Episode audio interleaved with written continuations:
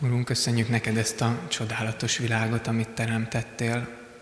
Köszönjük neked sok-sok szépséget, amit elhelyeztél benne, hogy olyan csodálatosan alkottad meg, hogy olyan csodálatosan alkottál meg minket is. És köszönjük azt, hogy még megromlott valójában is ez a világ, ez rólad szól, a te dicsőségedet hirdeti, és gyönyörű. És köszönjük neked, Urunk, hálával a te sok-sok ajándékodat, amivel az elmúlt napokban is elhalmoztál. Köszönjük neked az egészségünket, a szeretteinket, egy-egy mély és jó beszélgetésünket. Köszönjük neked azt a sok mindent, amit itt a Földön nekünk adsz, ételt, játékot, ruhát, és meg annyi dolgot, amivel örömmel és hálaadással élhetünk. Urunk, szeretnénk most így eléd jönni, és a hálaadás után arra kérni téged, hogy szólíts meg minket ezen a mai estén, hadd éljük meg azt a csodát, hogy te jelen vagy, hogy a te evangéliumod az felcsendül, és eljut hozzánk. Urunk, várunk a te szavadra. Amen. Isten igéjét a Timóteushoz írt első levélből fogom olvasni, a Timóteushoz írt első levél negyedik részének az első öt versét. A lélek pedig világosan megmondja, hogy az utolsó időkben némelyek elszakadnak a hittől, mert megtévesztő lelkekre és ördögi tanításokra hallgatnak, és olyanokra, akik képmutató módon hazugságot hirdetnek, akik meg vannak bélyegezve saját lelki ismeretükben. Ezek tiltják a házasságot és bizonyos ételek élvezetét, amelyeket az Isten azért teremtett, hogy hálaadással éljenek velük a hívők és az igazság ismerői. Mert az Isten minden teremtménye jó, és semmi sem elvetendő, ha hálaadással élnek vele, mert megszentelődik az Isten igéje és a könyörgés által. Ifjúsági lelkészként számtalanszor föltették már nekem azt a kérdést, hogy szabad-e egy keresztény embernek buliznia? Szabad-e egy keresztény embernek szórakoznia? El szabad-e mennie egy esti buliba? Szabad-e részt vennie akkor, amikor a barátai üvegeznek? Szabad-e alkoholt innia? Szabad-e ismerkednie ilyen buliba? Mégis meddig lehet elmenni? Hol vannak a határok? És ez a kérdés, a keresztény szabadságnak a kérdése, hogy szabad-e szórakoznunk, hogy szabad-e élnünk ennek a világnak a javaival, és hogyha igen, akkor hogyan? Ez egy nagyon régi kérdés, ami végighúzódik az egész történelmen. És van egy híres amerikai teológus, aki egy hosszú könyvet írt Krisztus és kultúra címmel, és azt mondja, hogy, hogy több típusba lehet osztani az erre adott válaszokat. Az első típus, az első csoport, az úgy válaszol erre a kérdésre, hogy nem, nem szabad. A keresztjének nem vehetnek részt ilyen dolgokban, nem mehetnek el bulizni, nem mehetnek el szórakozni, és eszükbe ne jusson se alkoholt inni, se más lányokkal ilyen helyek, vagy fiúkkal ilyen helyeken um, ismerkedni. Nem szabad. A keresztényeknek különbözniük kell, el kell különülniük a világtól, ez a világ ez romlott, ez a világ ez téves, és, és mindaz, ami, ami benne van, azt abban nem szabad elmerülni.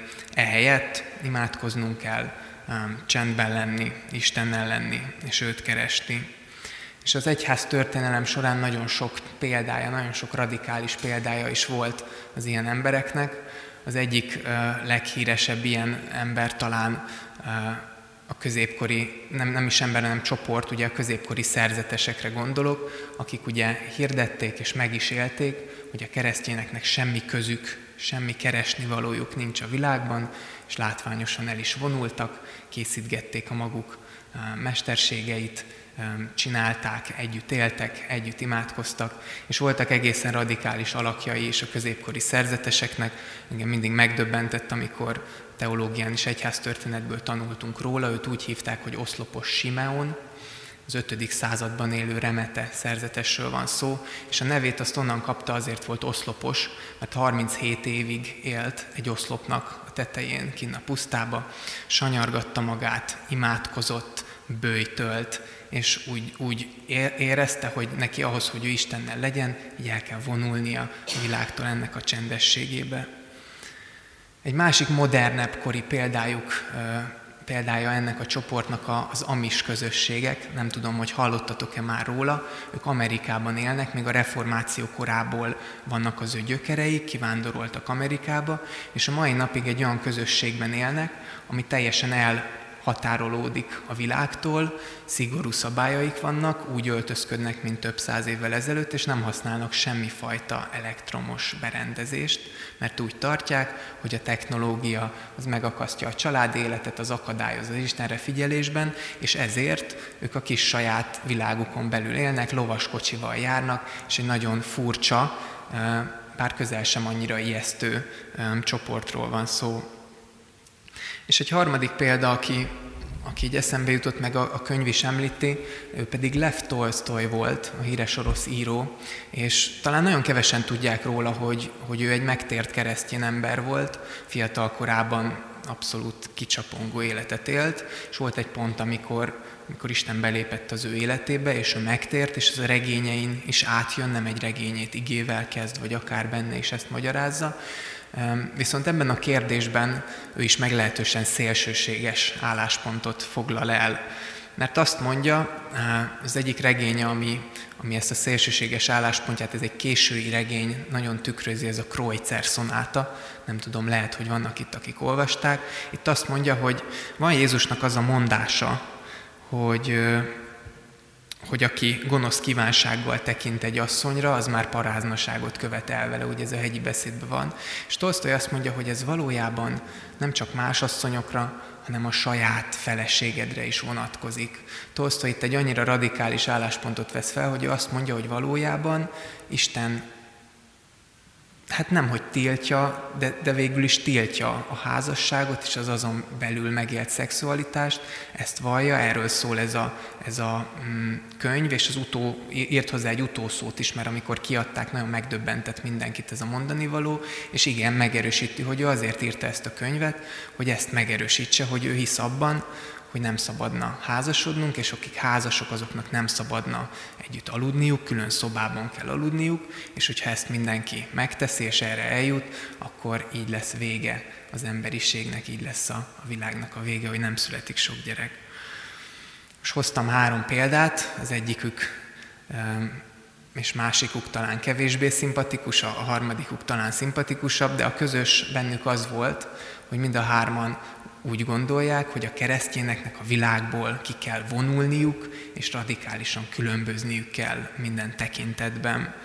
Érezzük ennek a, ennek a álláspontnak az egyoldalúságát, viszont mielőtt teljesen elítélnénk ezt az álláspontot, csak annyit hadd említsek meg, hogy az egyháznak egyébként sokszor szükségük van, szüksége volt a történelem során is az ilyen határozott kiállásokra, a szerzetesek is azért vonultak ki, mert a világi birodalom, a császári uralom, a, a földbirtokosoknak a visszaélései olyanok voltak, amilyenek. Néha kell az egyháznak a határozott kiállás. De ugyanakkor érezzük, hogy, hogy egyik álláspont se annyira bibliai. A második típus, amit ebben a könyvben felhoz, az ennek az ellenkezőjét mondja, szabad-e a keresztény embernek szórakoznia? Egyértelműen természetesen, csak azt szabad. Kin kell élnie a világba, ki kell mennie, meg kell mutatnia az embereknek, hogy nem vagyunk szentfazekak, hiszen Isten sem ezt várja tőlünk, az embereknek is látniuk kell, hogy a keresztjének is tudnak örülni, és igen, benne lehet mindenben lenni. Sőt, olyannyira, hogy valójában Isten országát elsősorban nem is a gyülekezetbe, hanem kinn a világba kéne munkálnunk, a politika, a szociális szervezetek segítségével, és, és a keresztény embernek kin kell élnie teljesen a világban, és bele kell vetnie magát mindenfajta dologban. A hibája ennek a, ennek a felfogásnak, hogy a képviselői legtöbbször ezzel a állá, hozzáállásukkal gyakorlatilag feladták mindazt, ami keresztjén, és a legtöbb képviselője ennek az álláspontnak elkezdte a Bibliát is, mindazt, ami furcsa, ami régi, ami a józan észre nem összeegyeztethető, azt leszedni, kihagyni, azt nem Krisztus mondta, az nem így volt, és gyakorlatilag feladták a kereszténység lényegének az üzenetét. Ők megvalósították azt, hogy igen, a keresztjének abszolút világi módon élnek, ahogy szimpatikusak az emberek szemében, csak hogy valahogy mégis a kereszténységük, a lényegi üzenetük szakadt el, és maradt ott sokszor. Ide nem hoztam konkrét példát, nagyon sokat lehetne mondani. A baj az, hogy nem is találtam jót, mert mi a teológián számtalan ilyen nagy teológus nevét tanuljuk, de, de talán egyikük sem olyan híres, mint a, a, akiket a másik csoportból um, tudtam hozni. És aztán ez a könyv, ez felsorol még három álláspontot, amit most nem fogok mind ismertetni, csak az egyiket, és azt is összefoglalva.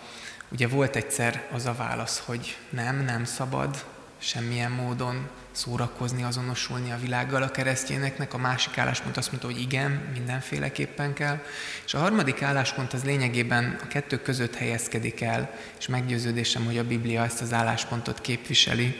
A harmadik álláspontba tartozók, és ide tartozott Calvin is, Jonathan Edwards is, és nagyon sok olyan gondolkodó, akiket mi reformátusok is a szellemi örökünknek örökségünknek, vagy, vagy szellemi elődünknek tekintünk.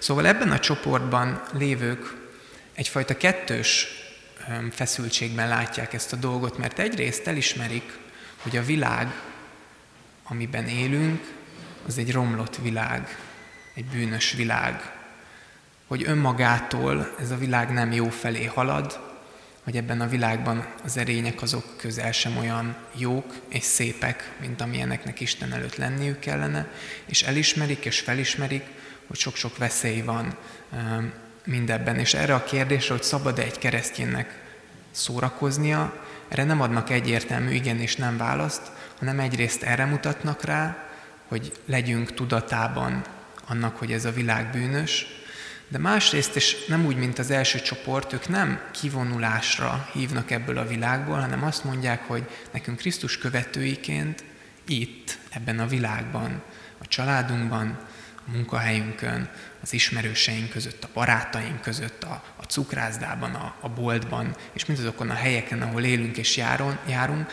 kell megélnünk Krisztusnak a követését, ami igen, sokszor radikálisan különbözik attól, amit ez a világ tesz, de ez mégsem úgy valósul meg, hogy elkülönülünk, hogy minden estől fogva nemet mondunk, hanem a keresztjének és Krisztus lelke belülről igyekszik, próbálja átformálni a kultúrát, vagyis a keresztjének jelen vannak, és a radikálisan más életükkel felmutatják azt a Krisztusi utat, azt a jó utat, amire Isten ezt az egész világot eredetileg teremtette.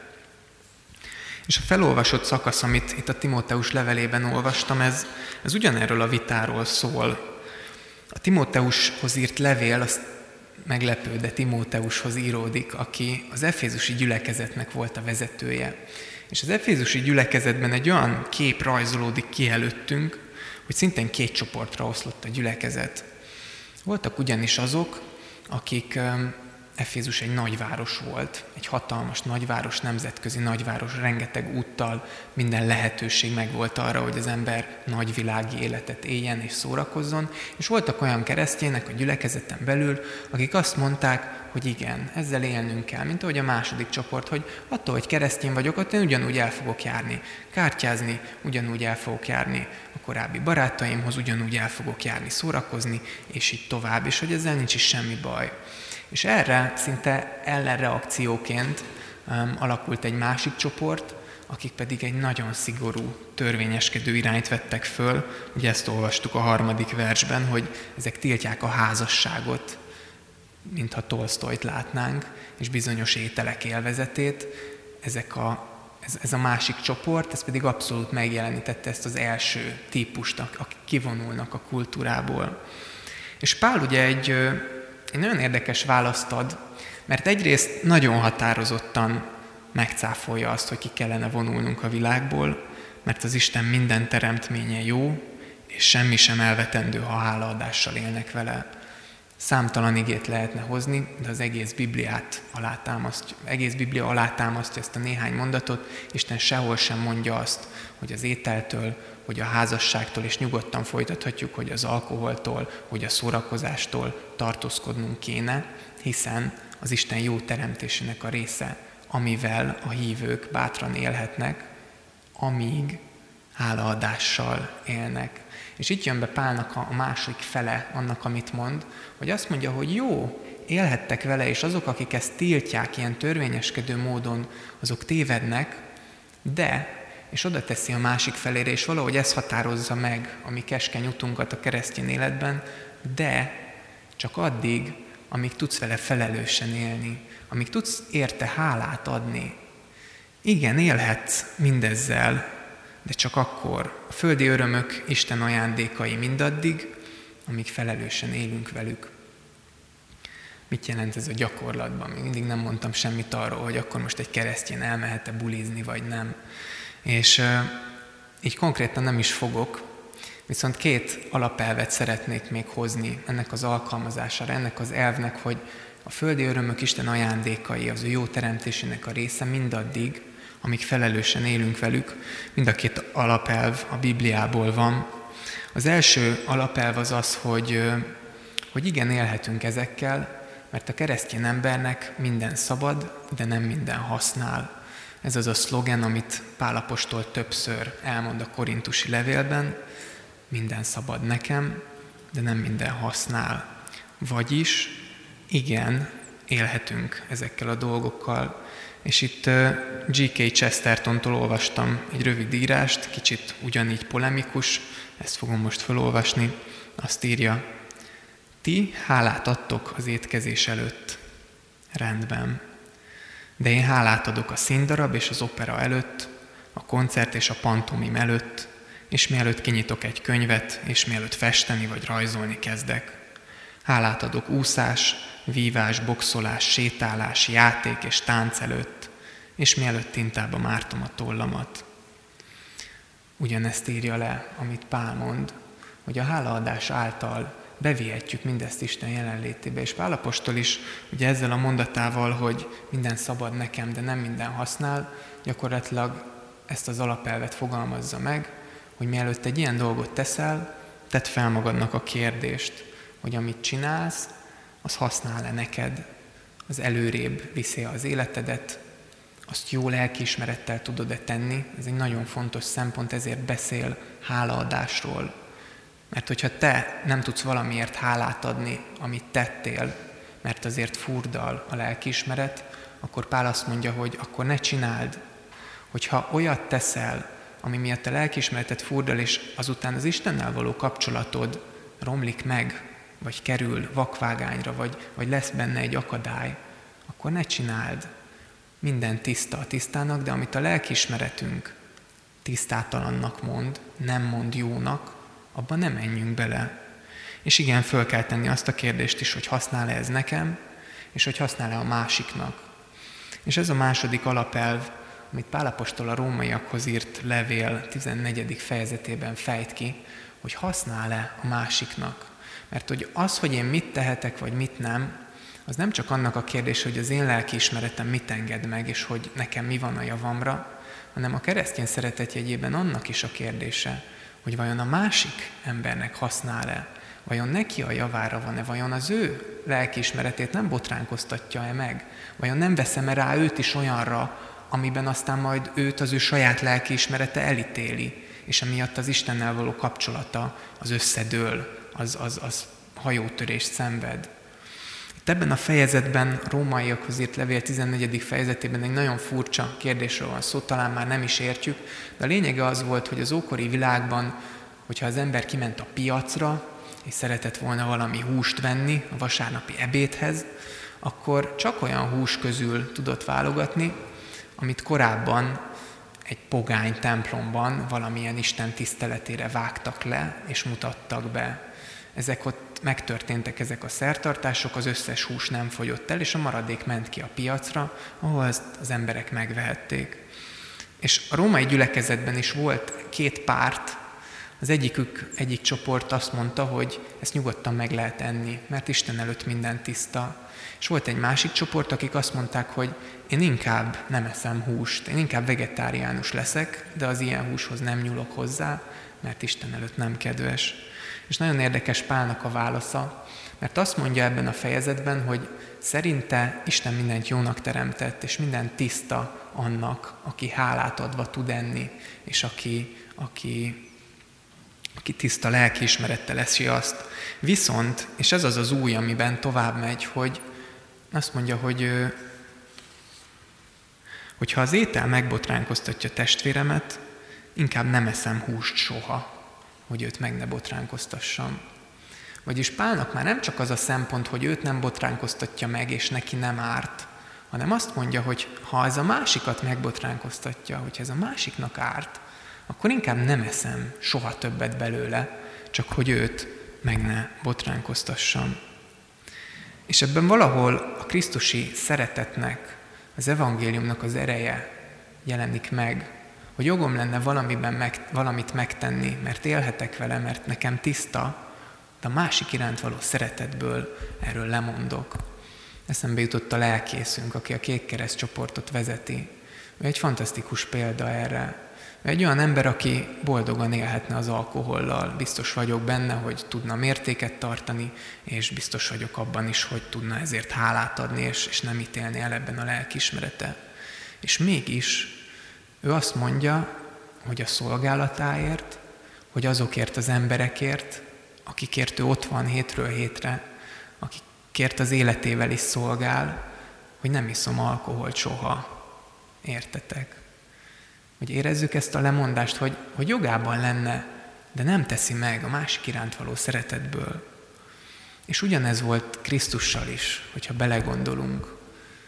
Jogában állt volna élni a szabadságával, a hatalmával, és ott maradni a mennyei békességben, dicsőségben, kényelemben de irántunk való szeretetből azt mondta, hogy én nem élek ezzel a jogommal. Én lemondok azzal, ami az enyém, ami jogosan járna nekem, azért, hogy téged megmentselek. És lejött a földre, és nem csak lemondott a kényelméről, hanem magára vette a mi szenvedésünket, a mi bűneinket, és meghalt értünk. Ez van ennek a felszólításnak is a mélyén, hogy amikor Pál arra hív, hogy ne csak a saját érdekedet nézd, hanem nézd meg, hogy a másikat megbotránkoztatod-e vele, és hogyha igen, akkor inkább ne tedd. Akkor azt mondja, hogy mert Krisztus is ezt tette, mert ez a Krisztusi szeretet, mert ez az út, ami, ami egyedül igaz, ami egyedül jó, és ez az út, ami egyedül működik. Mert olyan érdekes, hogy hogyha megnézünk egy ilyen csoportot, egy ilyen embert, akinek egyfajta ilyen törvényeskedő lelkülete, magatartása van, szabályokból él, ezt és ezt nem szabad tenni, ezt és ezt meg kell tenni, akkor azt mondják pszichológusok is, lelkészek is, hogy az ilyen magatartás mélyén szinte mindig egyfajta bizonytalanság van.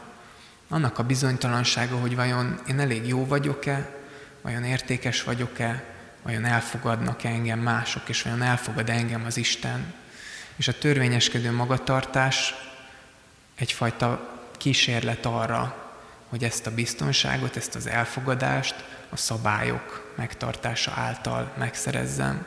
És ezt világosan látnunk kell, hogyha ilyen emberrel találkozunk, vagy hogyha mi magunk küzdünk ilyennel, hogy igen, Isten azt mondja, hogy, hogy a lelkiismeretedre van bízva a szórakozásnak a kérdése, amíg mondjuk nem ütközik a parancsolatban, nyilván nem arról beszélek, vannak Istennek határai, de hogy a maradék része az a te lelkiismeretedre van bízva. De vajon nem azért akarod-e annyira megtartani ezeket a törvényeket, kérdezhetjük meg egy ilyen törvényeskedő embertől, mert valójában ezt az értékességedet keresed benne. És hogyha nem sikerül megtartani, pocsékul érzed magad. Hogyha sikerül megtartani, hogyha nem vádol a lelkismered, jól érzed magad. És nekik is erre van szükségük, amiről az előbb beszéltem, erre a Krisztusi szeretetre, ami nem valaminek a megtartása vagy nem megtartása alapján, hanem Isten kegyelme alapján mondja őket szeretetnek, értékesnek és elfogadottnak. Hosszú utat jártunk be, innen indultunk, így kell mutatnom, mert nekem tükörben van, innen indultunk, hogy szabad-e a keresztény embernek szórakoznia, áttekintettünk több választ, az első csoport szerint nem, az embernek ki kell vonulnia a keresztény embernek a világból, a második csoport szerint igen, sőt csak azt szabad, a keresztény ember a világban él és hasonul a világhoz, a harmadik álláspont, és ezt mondtuk bibliai álláspontnak és Pál álláspontjának, hogy a keresztény embernek nem kell kivonulni a világból, hanem itt bent kell megélnie azt a másságot, azt a többet, azt a jobbat, amire őt Krisztus hívja. És ennek az alkalmazásában két alapelvet láttunk. Az egyik, hogy minden szabad, de nem minden használ, vagyis tegyen föl a kérdést, hogy használ-e ez nekem, és tudom-e hálaadással tenni. A másik elv pedig, hogy, hogy ne botránkoztassam meg azt, ne tegyem tönkre azt, akit Krisztus úgy szeretett, hogy meghalt érte, így fogalmaz Pál a római levélben, vagyis hogy kérdezzem meg, hogy azzal, amit teszek, vajon a másiknak nem ártok-e. Ez az a Krisztusi szeretet, aminek vezetnie kell a döntéseinkben minket. És hadd fejezzem be azzal, hogy ezt a kezdeti kérdést, ezt visszafordítom, hogy mi magunk is gondoljuk végig, és gondolkodjunk el rajta, hogy a mi élethelyzetünkben, a mi lelkiismeretünkben, a mi ismerőseinkkel a környezetünkben mi a válaszunk erre a kérdésre, hogy vajon neked, mint keresztény embernek szabad-e szórakozni. Imádkozzunk. Úrunk, köszönjük neked, hogy Te jó Isten vagy, aki úgy szerettél, hogy önmagadat adtad, hogy lejöttél erre a földre, hogy velünk legyél, hogy magára vedd a mi nyomorúság, magadra vedd a mi nyomorúságunkat, és hogy meghallj értünk. Bocsásd meg, hogy ezt olyan sokszor nem értékeljük, nem figyelünk oda rá, hálátlanul fogadjuk, és, és nem azt szerint élünk, mint akiket Te megváltottál, mint akiket Te elhívtál magadnak, mint akiket Te a Te követésedre hívtál, és arra, hogy a Te fényed legyünk ebben a világban. Bocsásd meg ezt nekünk, Urunk, és köszönjük, hogy Te ezzel együtt is egy szerető Isten vagy, egy olyan apa, aki bőkezően osztod a Te ajándékaidat a mi életünkben is. Urunk, szeretnénk ezeket hálás szívvel elfogadni. Kérünk, hogy segíts tényleg minnyájunknak a lelkiismeretét magunkban megvizsgálni, hogy, hogy mi az, amit tudunk tőle egy jó szívvel fogadni, és ezzel kérünk, hogy szabadíts föl, így a lelkiismeretünkben is, mert az igében fölszabadítasz hogy élhetünk hálaadással mindazzal, amit tőled kapunk.